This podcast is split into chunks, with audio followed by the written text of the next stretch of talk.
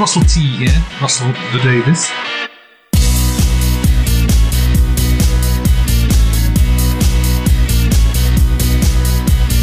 Russell the Davis, Russell the Davis, Russell, Russell the Davis. Russell the Davis, Russell the Davis, Russell, Russell, Russell the Davis. Years and years and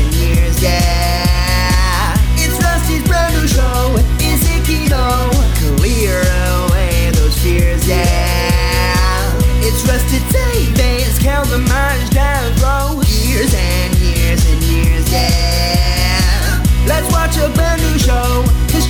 Blows. Clear away those fears, yeah. Let's watch a new show, cause Doctor Who sucks. Who cares about years and years? Episode 6, the finale, 2029 to 2034. Okay, we've had our grand finale of years and years now, and I'm sure it generated a lot of hot takes from many corners.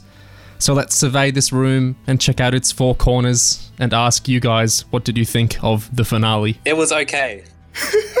I was not um, overjoyed with it. I was not heartrendingly disappointed with it. I thought it was just okay. I thought it was it was it was messy, but I think it was you know kind of that typical RTD series finale level of messy, where where and and and to preempt, I've I've not seen any of his other series. This is I've only seen Doctor Who and I've only seen Years and Years, so I'm not sure. You know, I'm only finding I'm only going off the patterns I know from Years and Years or from Doctor Who. But from watching this, it kind of reminded me a little bit of being of how he kind of gets loose with logic uh, because he wants he wants a certain end point to happen. And he you know and that end point you know is is realized or whatever. And he, there's a certain theme and a message he's really trying to get out. And you know at that point like i said it kind of gets a little messy a little loose with logic um, as he gets to that point. However this in particular because I vibed, me personally, I, I kind of liked the message and the theme he was going for. I was more willing to excuse how kind of messy the writing get, got in the end, as opposed to some of his Doctor Who finales. It was certainly not the finale I was hoping for from the show. I did not hate it. I was compelled all the way through. You know, particularly at some points I was so engrossed on my rewatch I could scarcely make notes and stuff. But nonetheless, there were ways in which the message and the themes of it resonated with me. There were ways in which it didn't. There were elements of it which were. It was decidedly in a different register from all the previous episodes. And it did give me very much this sense of needing to be an uplifting, uh, sort of I mean, it was in some ways a Doctor Who finale almost. The way everything plays out, the way everything wraps up, and I, I hate to use this word, but it did give me ever so slight um, hope punk vibes.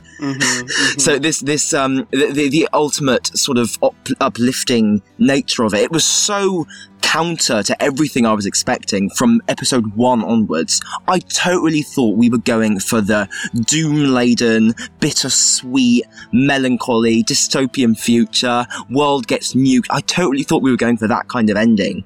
And the fact that we scarcely even touch on that really surprised me. And, you know, I, I would be lying if I said it didn't disappoint me a bit, but I would say it was certainly a, uh, it was compelling, it was gripping, it was fairly interesting. Yeah, it wasn't long into the episode where I remembered, oh, of course, this is a Russell T Davies finale. And it's it's not just Doctor Who, like you were saying, Deadlocked. It's not uncommon with his shows to have endings that are kind of adrift from the rest of the shows. They might be a bit anticlimactic, like Cucumbers was. They might be maybe incoherent's too harsh. They might be incomprehensible, like some of Doctor Who's or parts of this. But yeah, I think he does have an issue with endings, and it's not that they're not planned out or anything. The problem might be that they're very planned out. Like he has these endpoints in mind. The ending of Years and Years, he said he's had in his mind for 25 years. Presumably the Edith turning into a water ghost thing. And I think that explains to a degree why it feels kind of disconnected from everything else the show was doing when it's suddenly the thing he thought of a long time ago into a show that's so much about the now and the close future. Yeah, well, I, I thought it was interesting because, um, Gig, you mentioned how, like, this seem this this ending this type of ending was contrary to what you thought would happen going through you know the series and I'm actually I'm actually on the other side of that where I thought we would get I was kind of thinking we would get this ending. And I kind of was hoping for it to be honest. Because again I think that's what he's trying to say. And the reason why I say that is because it mainly comes back to um, two moments that are really big for me, and they've been kind of discussed on the on the podcast before. Um, but it's when he has, um, I believe it's it's you know the lines are talking about how um, the time they're living in seems so extraordinary compared to the past and how you know back back then everything was was kind of nice and they were were in the pause where everything was nice and, and kind of perfect and peachy and no one cared about politics and everything um, and they they made a point to have that conversation twice and I and when I heard that, it felt like Rusty T Davies was trying trying to you know show that that's what people say, but he's trying to say like that's not true. Um, for the same reasons it was kind of criticized, or that kind of idea is criticized on the podcast before. You know, this kind of I don't know how to call it, but like like temporal exceptionalism, like thinking like you're the time you're living in right now is is like the end point. Like this is you know this is things are not going to get any, you know, or things are just going to get worse from here. They've never been this bad. Everything else was was fine. We were able to work that out. But this time we're living in, this is doomsday. And and I don't. And the fact that they had those conversations and RTD kind of, you know, was kind of pushing us. I felt like pushing us towards looking at that sentiment critically. And it's kind of what Neo said about how a lot of people think like they were born in the wrong generation or whatever. They kind of glorify what happened in the past. I really think like RTD was going for a. Um, you know, yeah, things things seem crazy, but they've kind of always been crazy. The world's always been mad, um, and this is not any kind of exception to that. I was expecting this ending. I wasn't surprised by it. I was kind of surprised by how a little messy it was, but I I thought it was going to end in this kind of positive, happy upswing, and I didn't I didn't expect any kind of nuclear holocaust or anything like that. Now that that's well said. I like your terminology of was it temporal exceptionalism? I don't know what I just said. I'm sorry. Yeah, I think that's what I don't even know if that makes sense, but No, that, that makes sense. That's really good. I think I know what you mean. It's partly what irritated me with the finale. I feel like the first four episodes of the series are very. They link together very well and they tell a very connected story that makes sense for the characters, especially with Danny, who kind of serves as the main character. And when he dies, it's like the point of the show was to kind of disavow that temporal exceptionalism stuff and show how gradually life and societies can degrade and get much worse and get as bad as those news stories you hear about and you turn off because they're too far away and you can't emotionally invest in them, like of refugees drowning in that. And then episode 5 felt a little different because it's so much more about reaction to Danny's death and all the stuff going on with Victor and Stephen becoming evil and everything. And then in this one, it's like if the first four and kind of five episodes were about specifically showing how society gets worse and how I think RTD, even in the writer's tally, said it's like fascism turning up on a regular British family's doorstep, the finale skips so many steps. Like at the ending, the ending montage. and BBC is back. Yeah, like it's, everything's happy now, and it's like things were set up realistic and grounded before to how things can get worse, and then everything just got better. Yeah. I know in Muriel's speech, RTD's kind of setting out how he thinks things can get better, but I wasn't really buying the way he was saying they can improve, and then it was so frenetic and rushed how things improved. I think the second half of this episode was honestly, for me, like devoid of content. I mean, I know Geek said that um, he found it gripping and engaging, but the most shocking thing for me about watching this was that it actually dragged. And like that got worse for me on the second time because so much of this episode is spent just watching people do stuff and it's like hinging on tension and like oh will they get victor out? Uh, will edith survive? And people aren't saying anything and what i loved so much about like the earlier episodes is just the um these small minute character interactions which like reveal things about their personal lives but here we're just watching stuff happen and i think the cracks started to show in episode 5 with that big long boring edith heist scene which sort of like got better at the end when she started talking to bethany but it's just very like lacking and all the stuff about um, not blaming the tides of history and taking personal about accountability i thought that was really great but you know in the second half of this episode there's nothing more russell has to say about that really it just sort of curtails off Well, the explosion, the first episode had an explosion, then the last episode had an explosion. It's all this classic, very thought out RTD symmetry. Just like at the start of the finale, we hear Ruby talking about how they're injecting life into previously inert uh, molecules to create new foodstuffs, and then at the end, that's kind of what Edith does. becoming like a new life form made out of water. So these little connections that were totally intended, they're you know they're all crawling around. A bit of um, asymmetry, which I thought was interesting, was that you have episode one, and Edith is practically not in it, and by the end of this, she's our main character, sort of. I mean, her journey is what the whole finale hinges on. She's the doctor in this episode. She even regenerates. Like,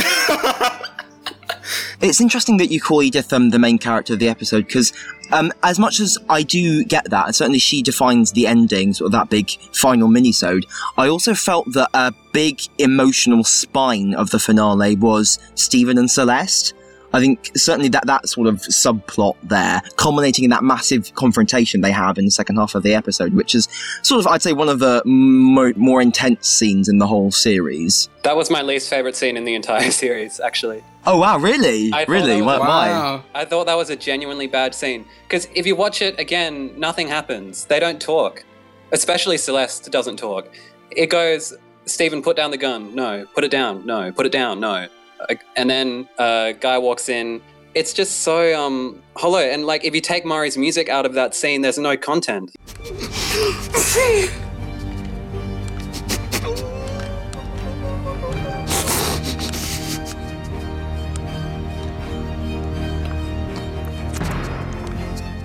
It's funny you say that because I kind of hated the music. I would have preferred it in total silence. Stephen's behavior throughout the scene as well was totally unconvincing. I mean, he's in absolute hysterics to the point where he can't even tell that he's like scaring Celeste to death.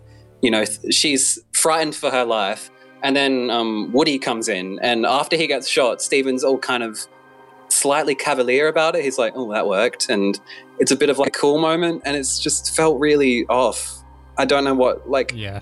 just not a good scene, honestly. It felt dramatically inert to me in that same way. Like if you look at the dialogue, like there's just there's not much happening dramatically in there, especially because you know, like, the, I f- may, maybe I just read this too accurately, but this felt like a um a real I'm lucky I have this letter moment, in that I already knew the gun was for him, not for her. Yeah, absolutely. And um, you learn nothing about the characters. Stephen, when he doesn't realize that he's making Celeste, you know, fear for her life, it feels like Russell is making him not realize that rather than him organically not realizing that. Because it's supposed to be a reveal, like, oh, this gun is for me. But as soon as he takes it out, it's like, obviously, you know, he wants to die himself.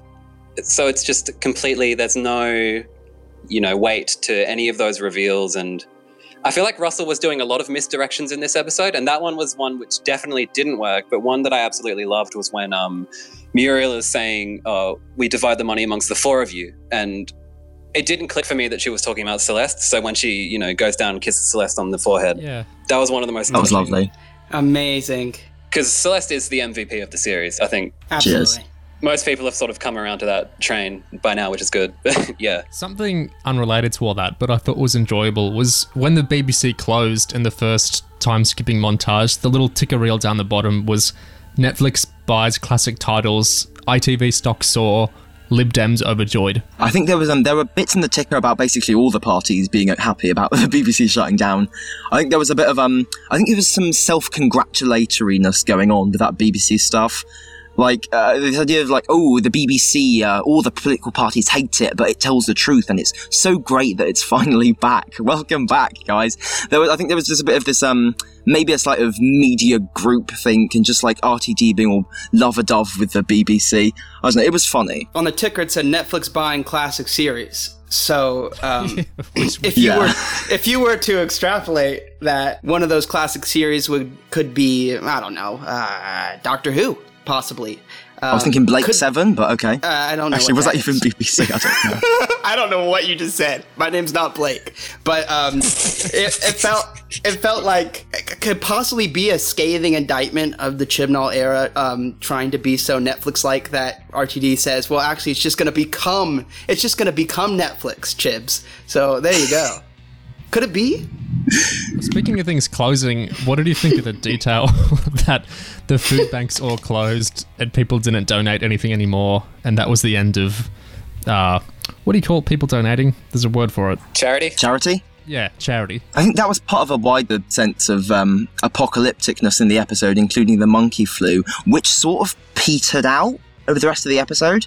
Like I, it's, it starts off as like, oh my god, it's the end. There's no more food. Everyone's going to get sick, and then that starts to become less and less important. It starts out bananas, but it ends a bit of a lemon, I suppose. Holy shit. Well, I thought it was interesting. All right, I don't want to be that guy, but you kind of uh, we're kind of getting into this groove of saying this felt kind of rushed and messy compared to what was built up to in episodes one through four. So I don't want to get all Game of Thronesy. But I mean, this is the negative path reunion, so please go ahead. All right, I'm just gonna dive right in. Do you think this needed another episode or two to kind of go into that trend, or just needed tighter writing? I think maybe less or more. I think one to four, just with a few little rejigs, would have worked completely well as their own thing. But five, five and six, they kind of opened up a lot. So yeah, I think you have to shrink it or grow it. But yeah, this was a kind of awkward size, the six. I think all this needs to work at a like serviceable level for me was more dialogue scenes in the second half with characters actually saying things with substance, and then I would have been happy. Um, as opposed to like lots of long, sort of drawn out uh, scenes of watching and reacting to things, and you know, Murray Gold, whose music I like, but it's sort of carrying the episode almost. But I don't know, maybe another episode would have worked. It's just such a, you know, yeah, messy is the word for sure. It's interesting. I, I wanted to bring it back because you're talking about how kind of some scenes just kind of felt wasted, and going back to like that Steven um, scene, you know, with him and Celeste, and how it kind of just felt wasted. Um, and I kind of feel like what you mean about, you know, it doesn't necessarily need more episodes, more time. It just needed tighter writing. And so that scene could have been something very, very, you know, powerful because obviously now we're we're in the position that Steven is going to be redeemed after what we saw, you know, what what he did in season or in episode 5, you know, where he's, you know, being in charge of these death camps and putting to death, you know, someone who's a member of the family, really, who he blames for his brother, brother's murder, and he's smiling about it, like he's the villain.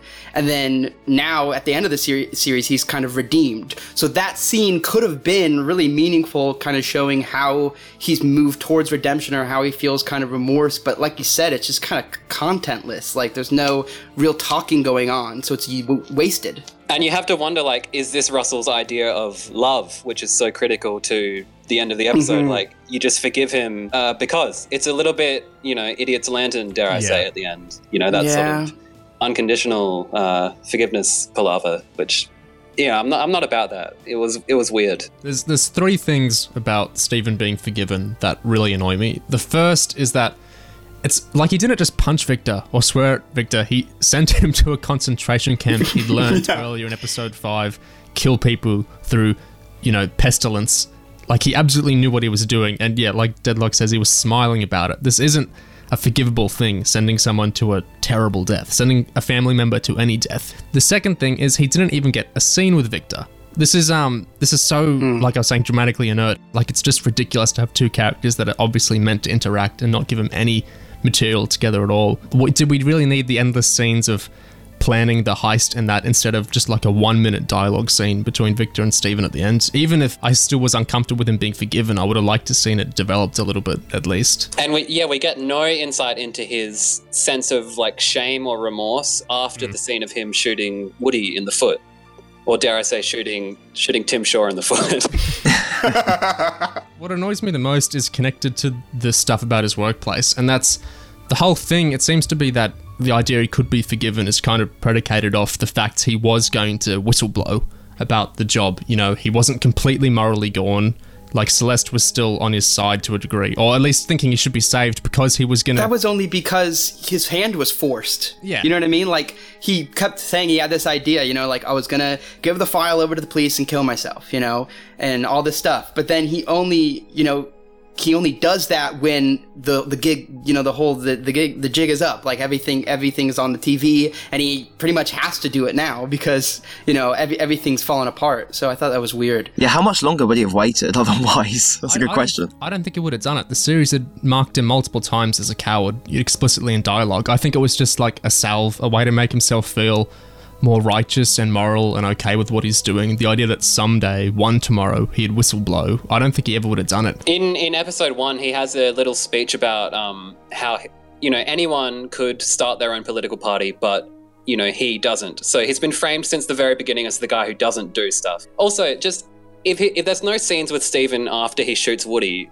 it begs the question: Why did he survive? The character has a per, like perfectly natural way to be written out of the series where he shoots himself, except they keep him around to not have a presence in the rest of the episode. It's really strange. I think there are numerous ways in which what RTD wanted for this finale, which is A, on one hand, the happy ending where the bad guys get taken down, and B, the ending minisode where the family all unite for Edith's ascension or whatever happens there.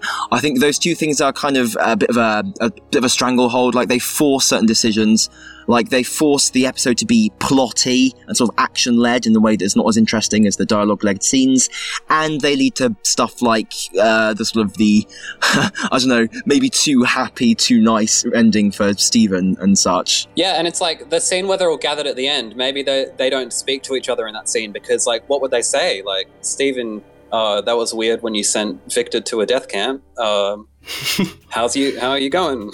It should be absolutely on Victor's shoulders whether he wants to forgive Steven or not. You know what I mean? And so like like Neo said, like we don't get a scene where he, you know, forgives him or talks to him or whatever. We just kind of move past it and we say, well, Edith forgives him, you know, so that's that's fine, you know. But like to not have Victor, the victim of this, get a say or whatever, or not get to see his say is is is, is fucked up a little bit. I think Victor's really been fucked over by the last two episodes.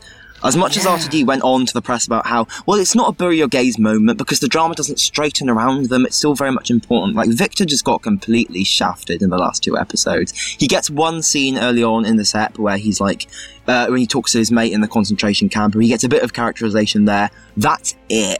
And that's kind of disappointing. Well, it's you know very pertinent that you should say that because there is literally a line about Victor, you're not that important. no, I did kind of like that. Uh, it's just a shame that like the, sh- the episode itself agrees, but I did like the sentiment of like no, all these all these refugees are important, and you know, yeah, Sorry, Yaz, I forgot you were there. Going back to RTD quotes about the series, uh, regarding the finale, he was saying to the Radio Times he thought if there was controversy over the ending, it would mostly be over Edith's big speech about love and all that. He said, I can absolutely guarantee you there'll be people rapidly taking the piss out of that. It takes a lot of nerve and a deep breath to say, I believe in this speech and I'm going to transmit this on BBC One that I believe the human race has its potential, the fact we can love and be loved. And then he goes about how men feel embarrassed about love, blah, blah, blah. But I think, mm-hmm. like, that really wasn't the issue for me. Like, I, I don't mind the power of love stuff. It's more everything else in the episode and like the structure of it that I think's the problem rather than just like the sentimentality of it exactly. Well, for me, it's also his failure to define love. I mean, he literally, the speech literally goes like, I'm not data, I'm not information, I am my family. Then she lists family members and she says, I'm love. And that's it. There's no elaboration. I would like an elab, please. Um, Well, he did say, yeah, he did say he wrote the speech in 30 seconds in his interview, so that might have some. oh, it shows.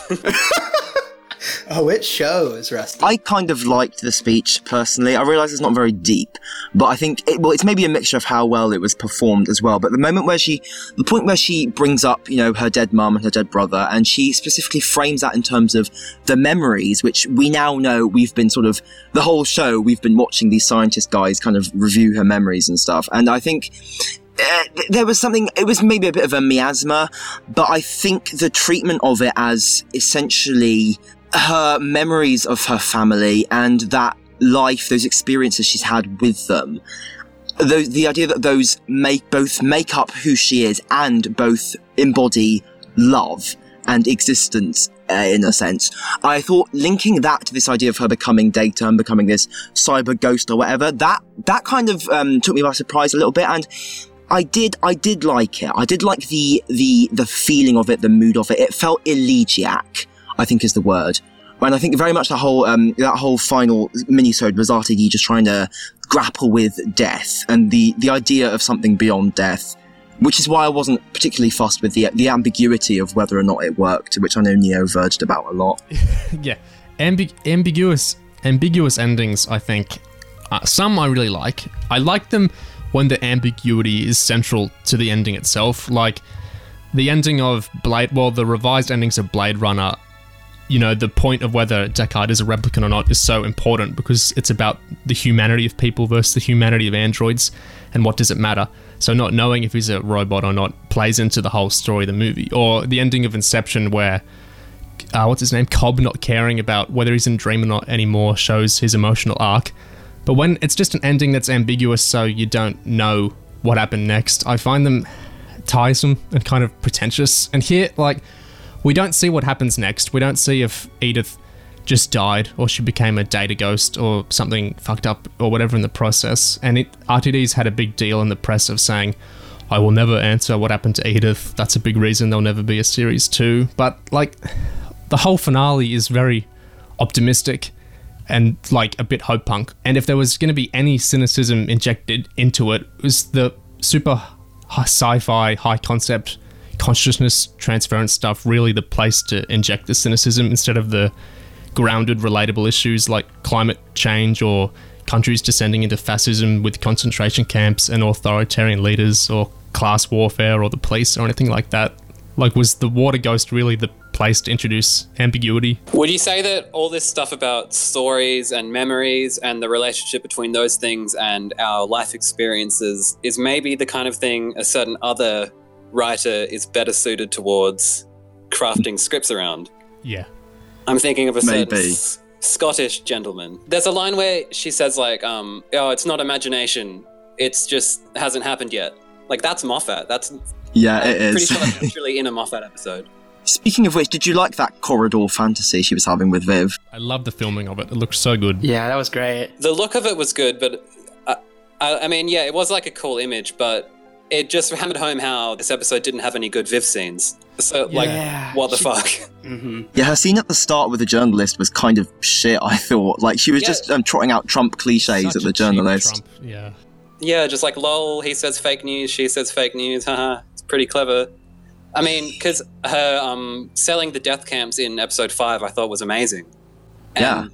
This is nothing. Just nothing. Yeah, the whole idea of chasing her as, as her ghost in the machine, it was just, it was, it, it speaks to a bigger problem I had in the episode, in that it was really melodramatic. The lines and how Jessica Hynes was delivering them. She's a great actress, but there's no denying it was very melodramatic. And so much of the episode's dialogue was so overwrought and theatrical, and it really felt disconnected to even episode 5 or the past episodes to me. A lot of the stuff Gran was saying as well, just like the phrasing of beware the clowns and trickster men and all that kind of stuff. It was Oh, that was terrible. really, really bizarre, the dialogue. It, there was no naturalism to it anymore. The other episode, RTD is so good at very naturally writing characters speaking like real people. And then in the end, that it's not even that they're speaking poetic or anything, it's just they're speaking very to the themes and very melodramatically, and it grated quite a bit for me. Beware those men, the jokers and the tricksters and the clowns. They will laugh us into hell. Yeah, I mean, I know I've been going on about how I would have liked more dialogue, but with this stuff at the end about Edith living on through her memories, I kind of would have actually liked less dialogue because, like, it's an ambiguous situation. It could have used yet less, you know, just words and words about love and. She had that whole speech about becoming an imp, a sprite, and Yeah, she- that was a, it was very flowery. It was just written in a. It was almost like a Shakespearean register. It was a bit strange. Yeah, real people don't talk like that. I agree with Neo. I think RTD is um, maybe more of a spiritual writer than he's often considered. It reminds me of that quote from David Lynch about Eraserhead being his most spiritual film, and how everyone's confused by that. But I think uh, this this episode it was written in such so much that register you occasionally got on Who, and even even that one bit you hate in Cucumber Neo with the, the ghost turning up, and just just like when RTD starts kind of switches into a poetic mode, and everything gets kind of flowery and quite you know transcendent and soulful, and it sort of it was quite jarring in a series that had done virtually none of that, with the possible exception of that bit in episode one where Fran was telling the story of the crick crack, which was um also kind of went nowhere. It's funny, when you said flowery, it just reminded me how, you know, flowers need water to survive, and how Edith becomes water at the end. That could also be a bit of symmetry with how her dad became water when she drank him. Oh, yeah, that's and got flushed. I mean, we're talking about I'm talking about Muriel's speech. I thought that speech politically had some decent uh, ramifications because I thought the bit of that speech I really liked was when she specifically called out the element of uh, the whole one pound t-shirt bit and the bit where she called out the system whereby people are not kind of given the the value that their labor creates. I thought I was really surprised actually that he got that specific with kind of going after uh, not so much capitalism but people's apathy towards it and willingness to participate in it. Because yeah, on one hand, it could have just been a very very bland, oh, take personal responsibility, stop criticizing the system, blah blah blah. But you know, it wasn't that. Like we actually got an attack on this idea of uh, on this idea of like a, a, a mode of production that's fundamentally unequal um, a system that fundamentally, you know, kicks people out of their jobs and dehumanizes and atomizes us. There was that specific bit about how we're all just fine with, you know, the complete automation of these, you know, these, um, these places because we don't have to face up to the people being, you know, paid less than they deserve. And I, I really liked that. And I thought as a dramatic device as well, you can see how the speech kind of galvanizes the different family members to take action. So, you know, Rosie, obviously that's flagged up very specifically. She calls Gran to thank her. And we obviously see its effect on Bethany as well. So I thought I, I liked that, and I thought there is something just quite ballsy about having a huge bit of your final episode be devoted to a character making a big portentous speech about stuff. Yeah, the episode as a whole is way more like didactic than I thought it was going to be. Like it's basically a call to arms. It, it was kind of, which I kind of almost respect that in a way. Um, but I did like the way the speech was written. It felt very like years and years to me, which is a compliment. And the rest of the finale didn't feel enough like years and years to me. But um, it, it had something that bugged me about it, which I'm not sure if it's nuance or a flaw, which is that like Muriel as a person, as a character, seems too smart to have like voted for um, Viv Rook back in whatever episode she did that, because she clearly like is a very thoughtful person and she thinks about you know how her actions have consequences and you know how she plays into the system and I get that she probably saw Viv as someone who would dismantle the system, but like remember how Viv started out by saying she doesn't give a fuck about Israel and Palestine. Like Muriel seems like the kind of person who would give a fuck about Israel and Palestine, and but I'm not sure if it's highlighting a deliberate uh, contradiction internal to Muriel or if it's just kind of confused. Like RTD is writing Muriel sometimes as a slightly misguided older person or as like this this um like wise voice of wisdom and it's sort of in the middle. But like I said, I haven't decided if that's a problem yet. But I think it's interesting nonetheless. I think Muriel has been contradictory at times. You know, she's been sort of she she kind of seems to go between being really bitchy to Celeste and being really lovely to Celeste. So if you notice, Yeah, and if she like this speech paints her as like a really compassionate person, but like she didn't think about Celeste's feelings at all back in like one episode ago. So it is kind of strange. I'm not sure if I'm okay with it. I really quite dislike the speech. If if I may get on a little 60 second soapbox about why it didn't work for me. Uh, so if you zoom out of the speech itself a bit and you look at the scope of the larger series, and the interviews, RTD's been describing the big theme of the series as, "Is this you?" You know the question, and he specifically calls out like Twitter cancellations. He's saying whether the evils of others that were supposedly so quick to cancel or condemn people over aren't hypocritical or something we're complicit in or in league with. And he's described how Viv's like an extension of ourselves. How crude she is is apparently what we're like deep down or want to be. And while her methods and way of speaking are shocking, a lot of what she does or says is fundamentally understandable. And he's outright said, like we said in an earlier podcast, stuff like the Blink technology banning uh, for kids and that kind of thing is fundamentally actually a good thing. And then in Muriel's big speech, all the problems of you know the generation are placed at the generation's feet. The things like automation and the job loss that results from that, she says, the cause is consumers shopping, you know, at the supermarkets with automated cashiers. I, I just, I get that it's speaking to a larger kind of structural thing, but I just find that example so ridiculous, and a lot of the theme kind of ridiculous because more humane businesses always tend to cost more money, you know, in this kind of system we're in. It's certainly like something like a supermarket. If a struggling single mother like Rosie was for much of the series, is she meant to go to some more expensive supermarket with real cashiers and spend more money and get less food for her kids out of some principle that that's the way you sustain a supposedly society that'll be healthy otherwise? I just I find it very ridiculous and very you know, celebrity actor riding a private jet to go lecture people about global warming and how they should reduce their carbon footprint kind of thing. It was a little privileged. Yeah, it's placing blame on the individual in a way I find really maybe easy for RTD to write, but I think that won't ring true to a lot of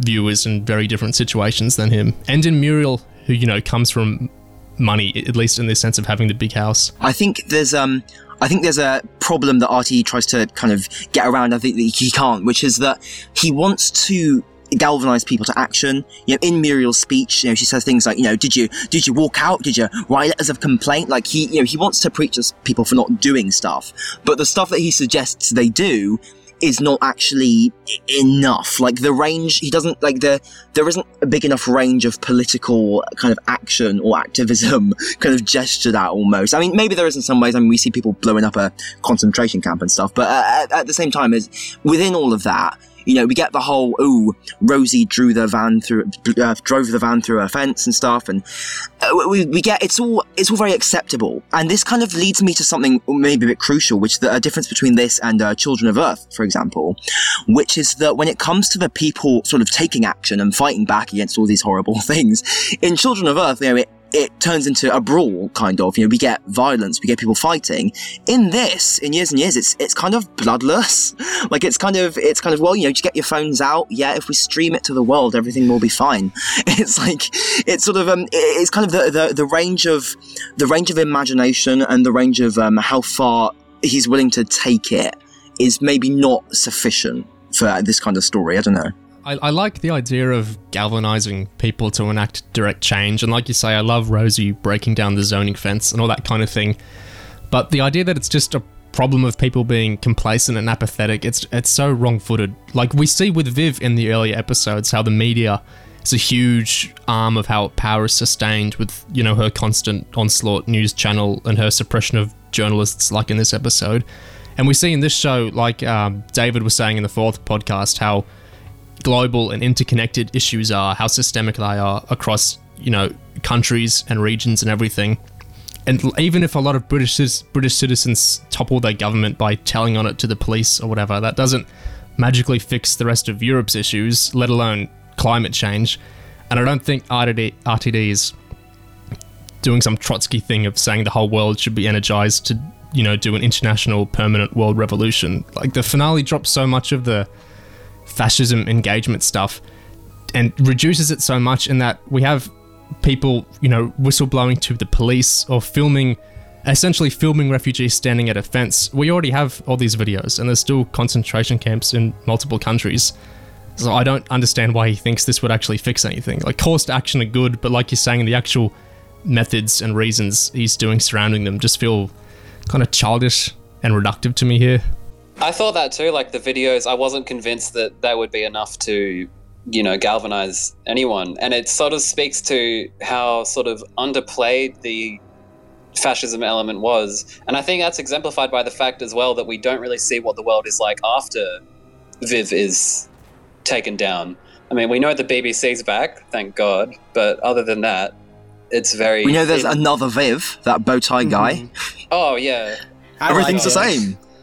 Yeah. Edith either said the whole thing was collapsing, we just gave it a push. But how is it collapsing? Like RTD sets all up the realistic ways things are bad, and then he says, "Oh, they were all starting to collapse at the end anyway." But how? he makes that huge point in the in the final scene about how the, the family were just a little part of it. You know, you see, ev- they were part of just a larger movement, but at the same time, that kind of assumes that everyone would rise up against them at once. Like this all just conveniently happened, or the the people fought back, and it's like, would that happen? Is that realistic? You know, I don't know. And certainly when it comes to fascism being underplayed, like you said, Tom Tit, there is like there's no engagement with the actual social dimension of fascism, and the fact that fascism relies on having an actual support base, people in the population who support and are complicit in what's happening, like a significant, like sizable bit of it. That that movement of people in the middle of society against those at the bottom right? We, we, I mean, as the most we get of that in the show is people voting for Viv. You know, we don't really get like who who are the Viv cultists in this? Who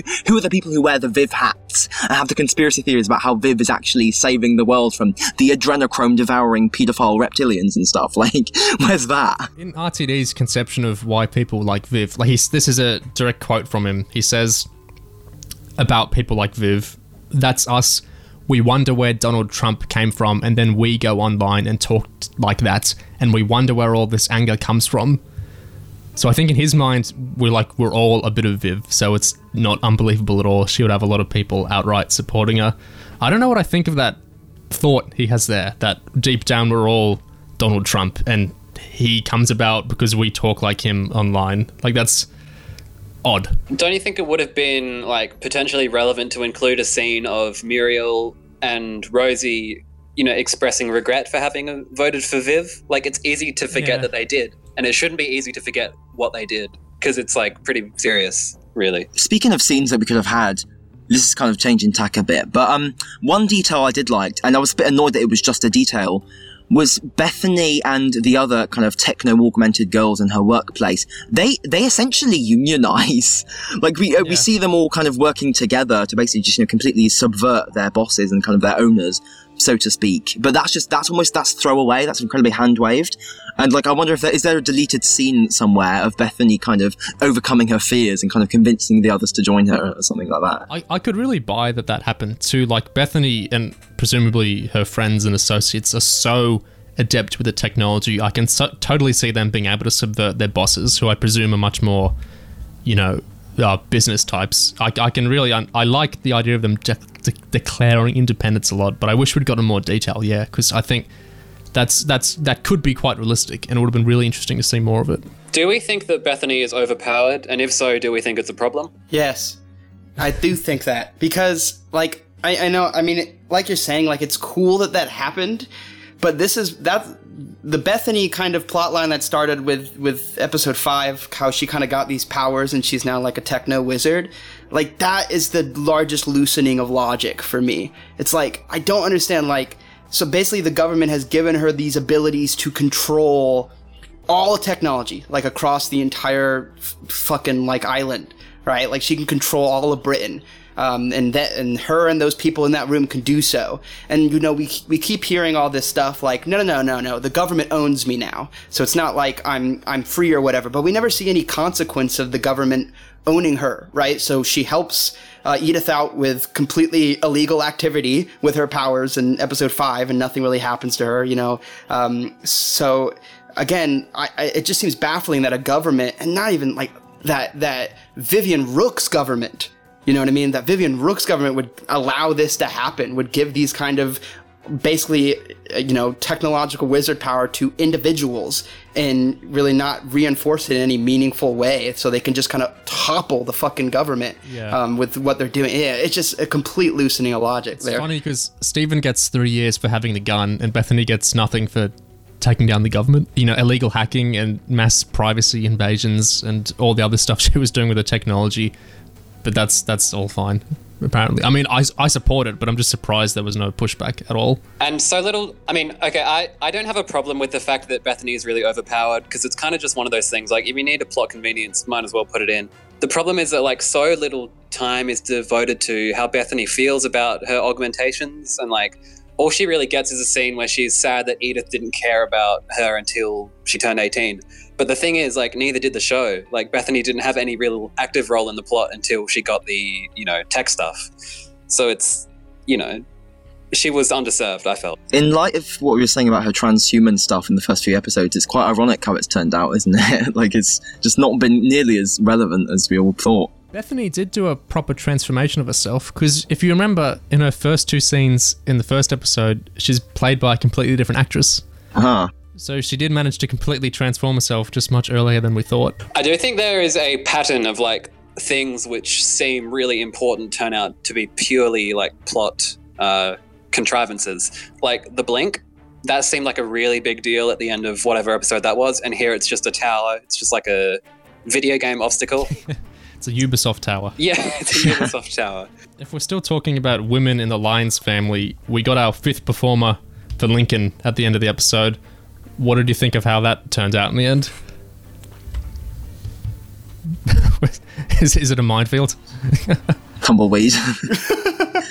I, I, well, I'll, I'll speak then. I, I, the understated way Lincoln was revealed, I liked, but at the same time, I feel like like RTD doesn't deserve huge congratulations for anything like that. Like, um, there's a, there's a kind of neatness to how the trans stuff was very in the background and never focused on. And I like, in a way, the story was told that way, but certainly it's never a focal point to um, you know, Lord congratulations on or anything like that. I think. It was a bit glib. One, one thing, the only thing that really annoys me is most of the other recastings look pretty similar, but I swear only the third and fourth Lincoln looked particularly similar. I can forgive the baby looking different, but apart from that, yeah, not not a huge issue. Whereas like Lee was such a close close resemblance to the last two actors for Lee. Didn't Lee look different at the end? It annoyed me a bit that Lee had to be gentrified in order to be accepted as part of the family. I always enjoyed watching the character because he didn't change according to his surroundings, but when he was able to, he did show that he loved and enjoyed their company. But looking back, it's been completely clear to me that he was always presented as this ruffian, working class, dadless kid who would end up in criminal activity no matter what. Right from the very first episode with Bomb the Chinese to the fact that Rosie had called the police on him in episode 4. And now that he's wearing shirts and combing his hair and smiling, he's presented as having grown and matured into this polite middle class young man, and only now should we feel comfortable accepting him as part of this horrifyingly liberal family. I think the whole Lincoln thing. I think it, it, it, it, was it kind of it was kind of glib. It was like, okay, well, you know, we can't. We're not. I'm not going to bother writing an actual main transgender character in the show. We're not going to actually like go into her, you know, struggles or you know anything like that. We're just, but you know, it's just it's just going to be in the background and stuff. And haha, I've done that's I've ticked off the trans representation box. Brilliant, haha! Give me a ass pats, you know. but uh, nonetheless, it's just it's kind of it was at the same time. Sure, RTD might not have been able to do that particularly well. It might have turned out you know a, a shit show. But yeah, at the same time, I'm like I'm not. Yeah, you're right. Basically, I agree. I'm not inclined to give him superb, you know, sort of congratulations for that. It's a nice representation that it was just so natural and it was never a drama and you know, I think that's nice to have on TV. And if it wasn't for the transsexual terminology issues earlier on, I'd be much more warm to it. But yeah, you're right. It's so minor that in a way the minorness is nice, but it's also it's minor, so it's nothing huge to congratulate. Yeah. Celeste had hair at the end as well. yes, she did. Hmm. What did you think of like the the everyone's appearances at the end? So we sort of saw like they all looked a bit. I, I was amazed that Muriel was still alive. Actually, I totally thought Muriel would be dead by 2034. Um, someone did say that Bethany would become Senor, which is so almost accurate that I think it deserves Yeah. some Mm. She congratulations. seemed to become. She looked like Laura Palmer in the Red Room at the end to me when she was in the techno room with Edith. The dress and her manner of speaking and everything. It was interesting how she's sort of she's shown she's shown to have maybe outgrown her whole sort of transhuman fixation a little bit. Like certainly she doesn't she doesn't show as much of a desire to become da- data now like Edith was doing. She talks about it in kind of a past tense way. Like I used to dream of this and stuff, and now she's sort of she's she's outgrown it, she's matured it, which maybe has um implications for the whole metaphors that RTD was setting up in the first episode. But let's not go there.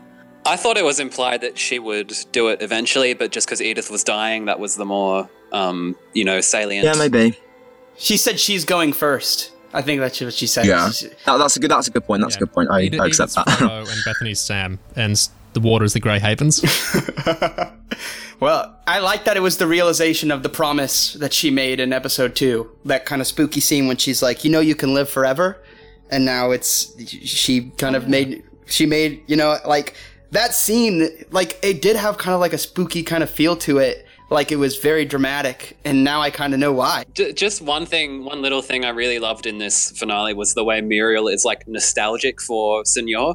So it's like he's evoking nostalgia for a piece of tech, which, I mean, it exists, but like it's a fictional future piece of tech. I thought that was kind of charming almost. she called him his her little friend, didn't she? I thought that was kind of sad and sweet. How just this little this AI was like a friend to her, just because he answered, actually spoke to her, and like the family who were abandoning her at various points. it's her friend simulator. And yet she hates the automated checkouts. So there's that contradiction in Yeah. Okay, well, well, I will say one thing about the whole ending thing that I did love, like the big sort of that kind of the big hit was when we got the fast forward montage and then it stopped and became a rewind. My jaw hit mm-hmm. the fucking floor there. I loved that. It was kind of like the the payoff of kind of the whole structure of the series. I was like, oh, okay, just getting interesting.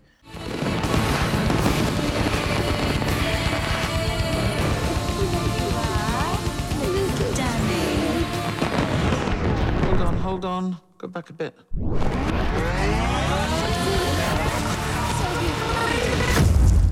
Irrespective I of what came it. after.